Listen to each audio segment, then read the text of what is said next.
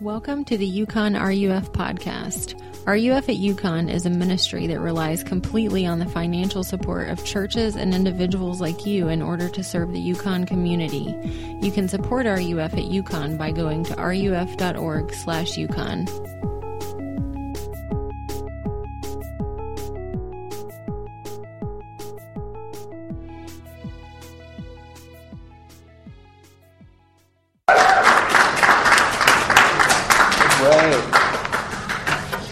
Guys, I think this is like my fourth time preaching here, I think, something like that. But this is really exciting for me to be up here, not just doing stupid would you rather's every week. I like doing that, but this is actually really cool for me. So, um, as you guys know, we're going, we've been going through the parables of Jesus this semester, and we're going to continue to do that tonight. We're jumping over to the book of Matthew just for tonight, though.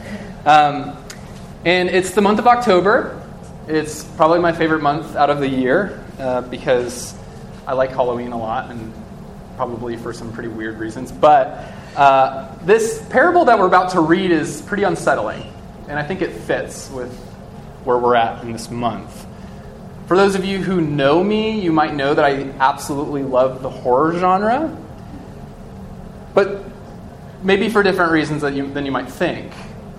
Uh, I, think it's, I think it's the horror genre in general that, at its best, can startle us and reveal really important realities and truth in this world. The writer Flannery O'Connor, if you know me, you might know that she's also probably my favorite writer of all time. She had a lot of really shocking things that went on in her short stories and in her novels. And this is what she says about the scary things that happen in them. She says, To the hard of hearing you shout, and for the almost blind, you draw large and startling figures. And sometimes Jesus uses stories like that as well. So that's what we're, we're about to read. This is parable from Matthew 25, 1 through 13. So if you have a Bible, go ahead and open it. Otherwise, just follow along. I'm going to go ahead and read this. So, Matthew 25, 1 through 13. Then the kingdom of heaven will be like ten virgins who took their lamps and went to meet the, the bridegroom. Five of them were foolish, and five were wise. For when the foolish took their lamps, they took no oil with them. But the wise took flasks of oil with their lamps. As the bridegroom was delayed, they all became drowsy and slept. But at midnight there was a cry Here is the bridegroom, come out to meet him. Then all those virgins rose and trimmed their lamps. And the foolish said to the wise, Give us some of your oil, for our lamps are going out. But the wise answered, saying, since there will not be enough for us and for you, go rather to the dealers and buy for yourselves. And while they were going to buy, the bridegroom came. And those who were ready went in with him to the marriage feast, and the door was shut. Afterward, the other virgins came also, saying, Lord, Lord, open to us. But he answered, Truly, I say to you, I do not know you.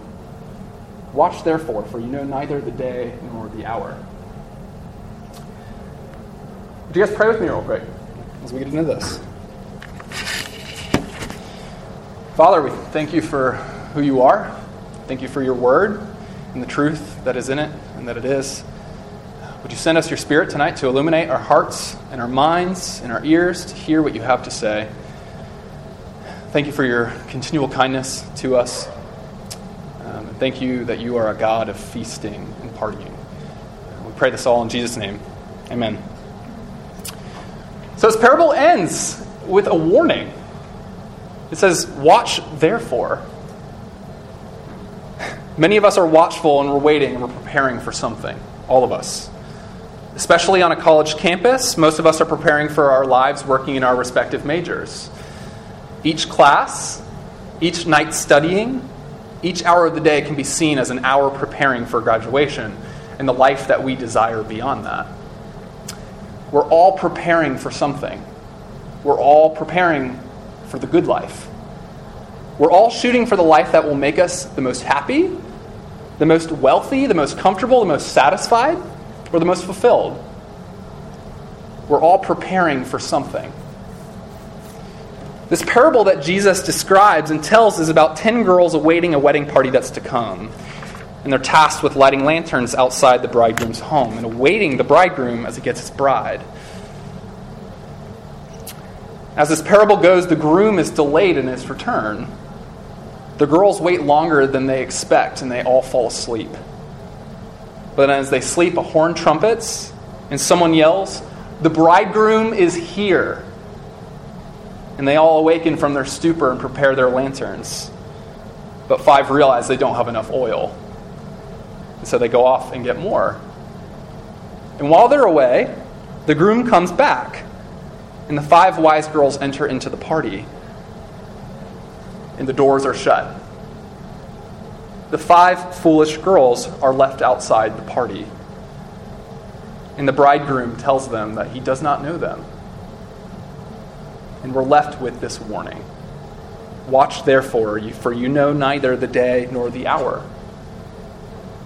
This is a haunting parable, is it not? This is an unsettling parable. And it should unsettle you. And it should. It should haunt you. Jesus is not messing around. He's not. But there's three questions. There's three questions of utmost significance for us in this, eh, for our lives in this parable. There's three questions that we would be fools to ignore in this parable. The three questions are is this, wed- is this wedding feast worth waiting for? The second question is how do we become watchful? The third question is what does being watchful look like for us today? What does it look like for us here at UConn? So, is the wedding feast worth it? Is the wedding feast worth investing in? In this parable, there's a dichotomy. There's a dichotomy between what's wise and what's foolish. Both being wise and being foolish describe how we live. And this parable tells us that there's two ways of living. And both ways of living have a goal in mind both have a feast in mind. So the question is what sort of feast are we preparing for? What sort of feast are we awaiting?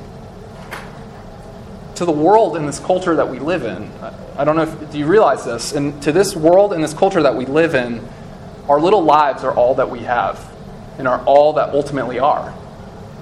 Having faith in and being watchful for something that we can't even see and that's not right now is nonsensical. It's foolish. It's stupid. You'd, better, you'd, you'd be better off investing your time and your energy and your resources into a feast in which you can tangibly see, in a, te- in a feast that you can tangibly acquire in this life. If death is the end all be all, it'd be foolish to prepare, prepare for a feast after that. To the world's mind, it's wise to prepare for our own feast rather than the feast of the Father and the feast of this groom that's still to come. Or, in other words, the good life, if, the, if the, the good life is only right now, and you better achieve it while you can. That's the wisdom of the world. And this is the first fundamental question of this parable. The first fundamental question of this parable is the wedding feast worth reorienting our whole lives around? Is it worth it? Is it really, truly worth it? Is it worth over, for, over preparing for the groom to come? Is it worth bringing extra bottles of oil? You know, which feast is it truly wise to prepare for? The groom's in this parable or our own? Which is wiser? Which is wise? Which is foolish? There's no in between on this. For the foolish virgins in this parable, the wedding feast is something nice and it's something interesting, and it'll probably be it'll probably be fun. But it's really not worth investing in. But for the wise virgins, the wedding feast is ultimate. It is all there. That is that is the ultimate thing. That is the ultimate reality. At the end of the day, it's all that really matters. The groom and his feast are worth building their lives around and investing in. So it comes down to these two fundamental realities for us. All right? The feast for the wise virgins is worth waiting for and investing in. The feast for the foolish virgins is worth waiting in, but only when it's convenient. But this parable tells us that this life is not all that is. This is not the only life that we have. The groom is returning. The groom is coming back, and we better be ready. We will either be in the party or out of the party. There's no way around that. There's no way around that in this, in this, in this passage. There's no way around that in the Bible. There's no middle ground. There's no maybe. You know, there's no Facebook interested button for the events. Like, it's either you're, like, there's no in between. And that's what this is saying. There's a dichotomy. There's foolish and wise, and there's two conclusions for both of them. There's no in between on this. So here's what it comes down to it comes down to are we being watchful of the kingdom of Jesus, or are we being watchful for our own little kingdoms here on this earth? We're either the wise girls in this parable or the wise or the foolish girls in this parable. We're either preparing for Jesus' return or we're preparing for our best life right now. There's no in between on that. And we're, and we're warned. There's, more, there's, there's a lot of warnings within this parable. Being aware of this party is not enough. Being interested in the party is not enough. Being kind of prepared for this party is not enough. Being somewhat invested is not enough. Relying on another person's preparation is not enough. Whether that's friends or family, relying on other people is not enough. The coming kingdom is an all or nothing affair. And each of us will be held accountable to that. Each of us will be held accountable to the way, the way that we live this life. And this should startle us. This is an unsettling parable. This is, this is a haunting parable. We should be paying attention to that. Jesus is doing this for a reason. But as we see in this parable, the wise girls prepare extra oil for their awaiting of the groom. It's costly to prepare. It's costly to prepare. Whatever we choose to invest in, it's going to cost us something. Whether we choose to invest our life in temporal and immediate happiness or in the kingdom of Jesus, it's going to cost us either now or it's going to cost us later. Living for the wedding feast will cost you. It may cost us some earthly pleasure living for this wedding feast of Jesus, but living solely for earthly pleasure will cost us the wedding feast with the groom. It costs to invest. We have to hear this. As C.S. Lewis once said, I love C.S. Lewis. Um, I find myself quoting him a lot, but he says, Aim at heaven and you will get earth thrown in. Aim at earth and you will get neither. In other words, aim for the groom in his banquet and you'll get this earth thrown in. But aim for your best life now and you'll get no real lasting satisfaction here. And you'll miss the groom's banquet. You won't get either. The foolishness of living for your best life now is that no one is promised their best life. and even if you reach it, you still won't be satisfied. You'll still fall asleep. You'll still die in the end. This life is fickle. We're not promised perfect grades or a perfect life or the perfect spouse or the perfect job. We're not promised any of that. In this parable, we, like in this parable, we will all fall asleep. We will all fall asleep. But this parable is told to awaken us. It's told to awaken us. It wants to startle us into seeing that the wedding feast is worth investing in. The groom is coming. And we need, be, we need to be prepared. We need to be watchful for him. You know, this is a really unusual way to live in our culture and in our society and on this campus, which continues to breathe down our necks that we need to live for here and right now and what's within our immediate grasp. There's so much pressure to live for the immediate. But how do we begin to live our lives where things like our grades, our relationships, our sex lives, or our future careers don't take center stage, that aren't the ultimate end? How do we reorient our lives so that the kingdom of Jesus and the wedding feast take precedence? How do we reorient ourselves around this feast? So, second, the second question of this parable how do we become watchful for the groom? How do we become motivated for that? How do we do it? You know, the temptation of reading a passage like this is to say, you know, we just have to work harder, do better, try harder, do good things, and you know, just kind of pull ourselves up by our bootstraps to get like to be motivated to do it. But that's not that's not what it's saying. That's not how motivation change happens. It's not that we can earn our way into the party on our own strength. We can't. We can't. None of us can. And none of us can just generate more oil on our own. We can't, it doesn't just happen on our own strength. So we need to consider the end of this parable. The only thing that distinguishes the wise and the foolish at the end, according to the groom, is that the foolish did not know him. And by its inverse, the wise virgins did know him. Jesus in this parable is not saying to the foolish virgins, You didn't do enough. You're not good enough for me. He's not saying, I didn't love you. He's just de- declaring the truth of their condition. They didn't know him. They didn't know him. It's just, he's just stating a fact. And this is important for us. Knowing Jesus precedes the striving to wait and be watchful for him. Do you hear that? Knowing Jesus is how we can be motivated to wait and be watchful for him. Unless we know this bridegroom in the great lengths he is going and he is willing to go to to get his bride, we won't be able to be watchful in any lasting sense. And knowing him doesn't just mean like knowing about him in a logical sense or like a mental sense. Certainly, the, the foolish virgins in this parable, they knew of the groom. They were invited to the wedding. They were there. They, were, they know of him. You know, these aren't simply people who had never heard of this wedding before or this groom. They certainly had, you know, but still the groom tells them they didn't really know him in any lasting or real sense. They may have known about him, but they didn't put their faith in him. They didn't trust him. They weren't in any kind of relationship with him. And again, this, this should unsettle us. Doing enough outwardly good things isn't going to get you into the wedding feast. Not getting wasted, not sleeping around, you know, going to church every weekend and going to RUF and stuff like that. You know, that's not, that's not good enough to get you into the wedding feast. That's not good enough. Doing good things is important, and we'll talk about that here in a little bit. But it's not enough to simply do good things or to know the groom in just some kind of intellectual sense.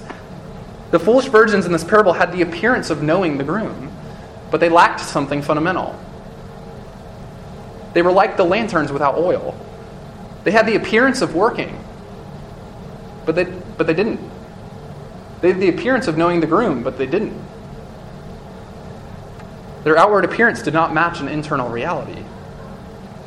Notice how the foolish virgins they try to trim their lamps without any oil in it. It's kind of like the. I'm trying to like think of a, an analogy to this, but it's basically like trying to put like fire logs in a fireplace, but without having any kind of like lighter or oil. It's just like you want you're just arranging them for no purpose at all. Like trimming their lanterns without oil is is it's nonsensical. It's foolish. It doesn't make any sense.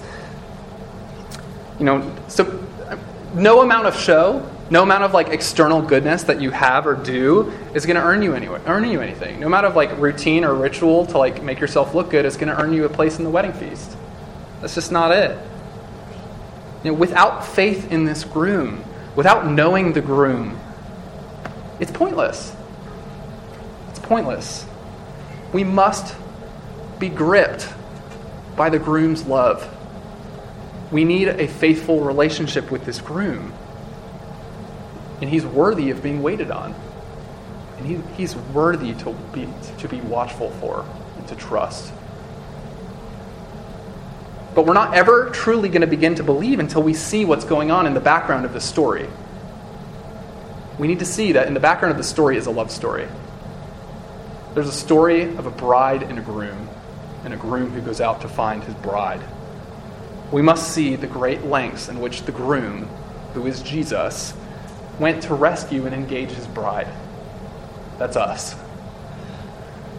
According to Jewish marriage traditions, the groom would leave his home to go to the house of the bride.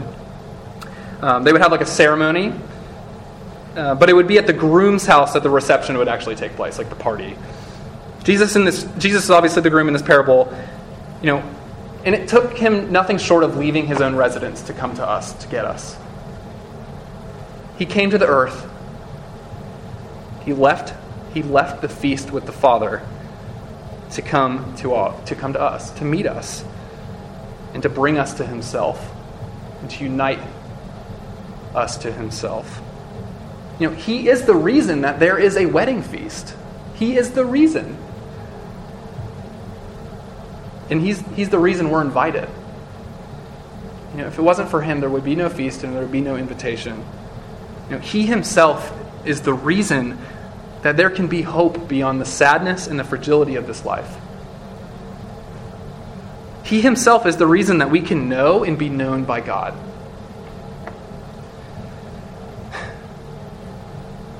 You know the like weight at the end of this parable that you feel in your gut when it's like, truly I say to you, I do not know you?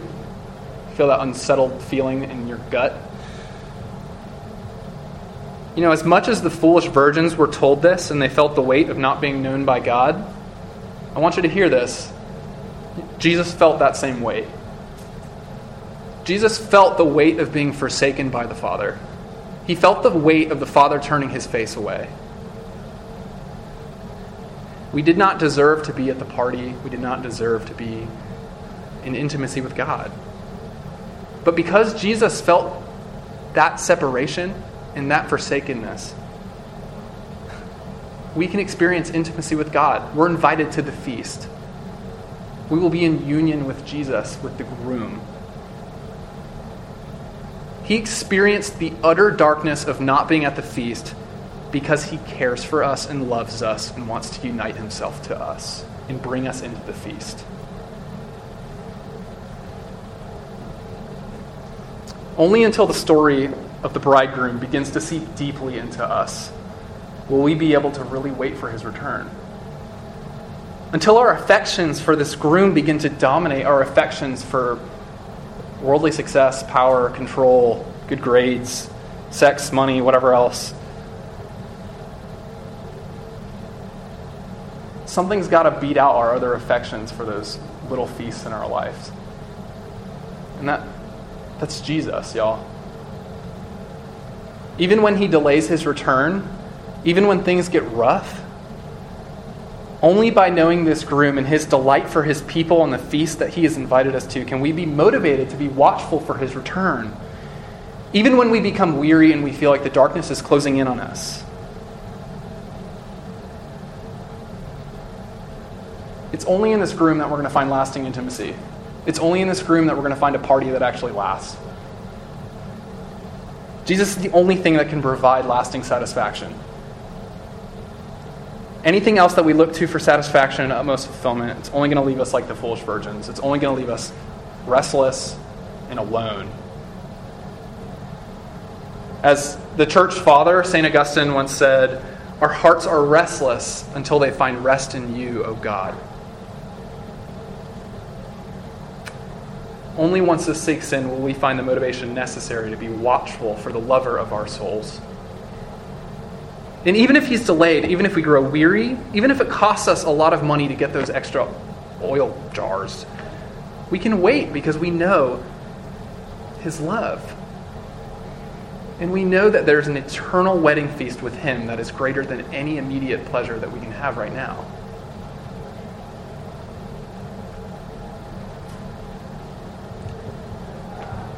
How could you not wait for the groom who lost the good life so that you could experience it with him? But there's still a tension in this parable. There's still a tension in this parable. The virgins, the virgins in this story exist within the middle of a story. They exist just like us, as people who are living in between the time in which Jesus first came and will return again. They're stuck in the middle. They're stuck in attention. They're stuck in the, in the in between. Jesus has been engaged to his people, but the reception has not yet occurred. We exist as the, as the virgins in this parable. We exist in tension. They are in the process of waiting for the feast to start, just like us. And the warning at the end is to be watchful. So, what does it look like to be watchful for this feast? What does it look like for us here at UConn in New England? You know, we talked about what motivates us to be watchful. So, what, is it, what does this look like tangibly for us? Uh, so a lot of people have like speculated in this passage about like why there's ten virgins and why is there why is there five foolish and why is there five wise? You know why why can't there just be like one? Why isn't it just like one foolish girl and One Wise Girl? Wouldn't that just serve the, like, wouldn't that prove the point the same, the same way? And I don't want to get like too caught up on the numbers, but I do think it's important for us to realize that it's significant who you're hanging out with on a regular basis. You know, we need people spurring us on. We need people who are willing to encourage us. We need people who are willing to say, hey, the wedding feast with the groom is better than these little feasts here on earth and in the right now. We need people to remind us of this groom who cares deeply for us. We need people to remind us of that. But just like in this parable, too, you know, we're not called to just like wait and do nothing. That's not what this parable says. We're actually tasked with something.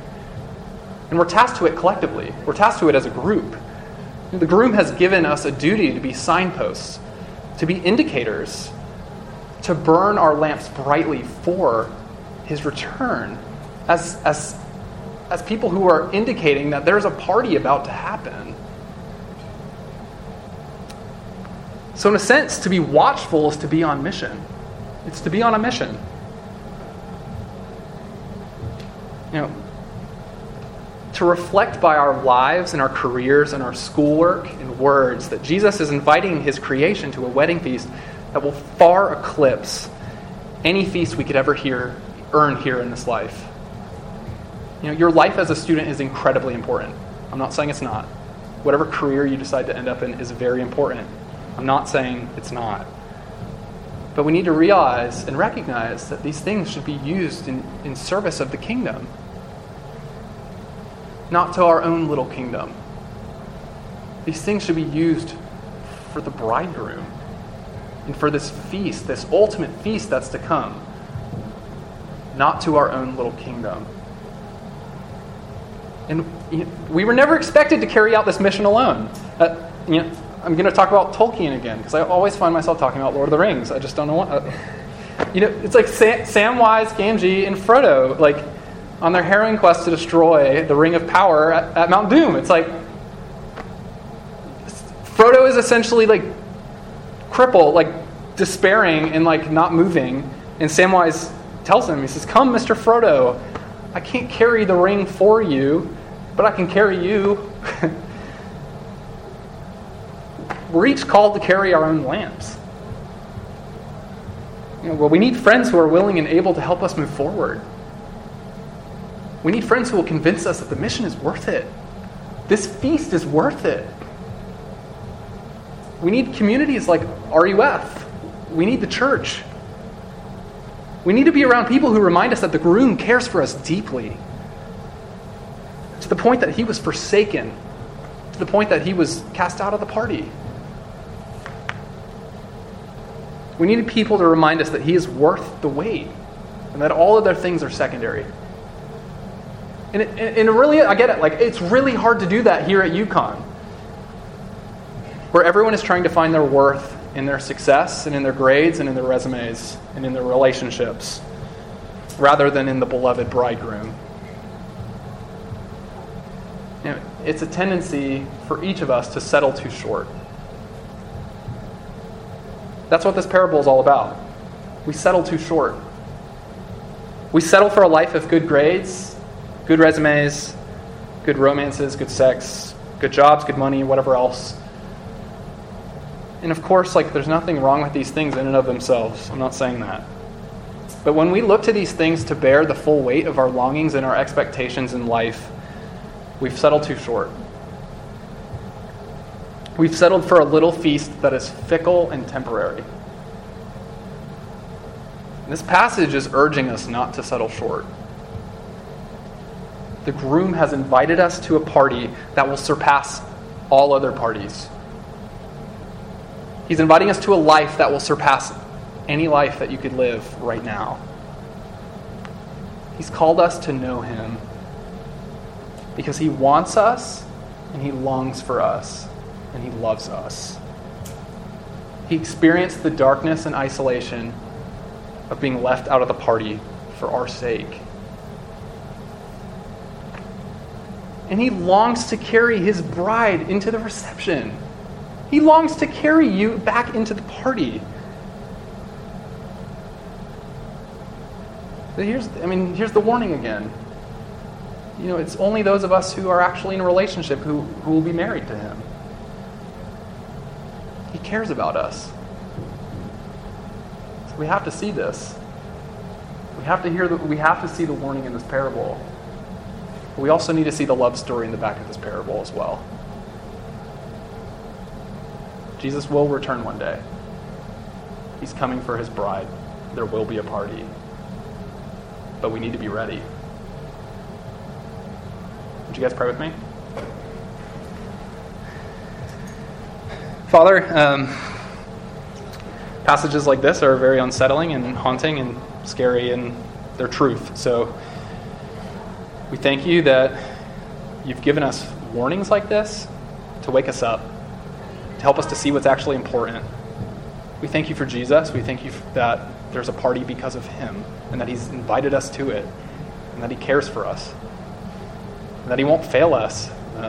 He's our ultimate satisfaction. Thank you um, for who you are, your kindness to us. Would you be with us this week?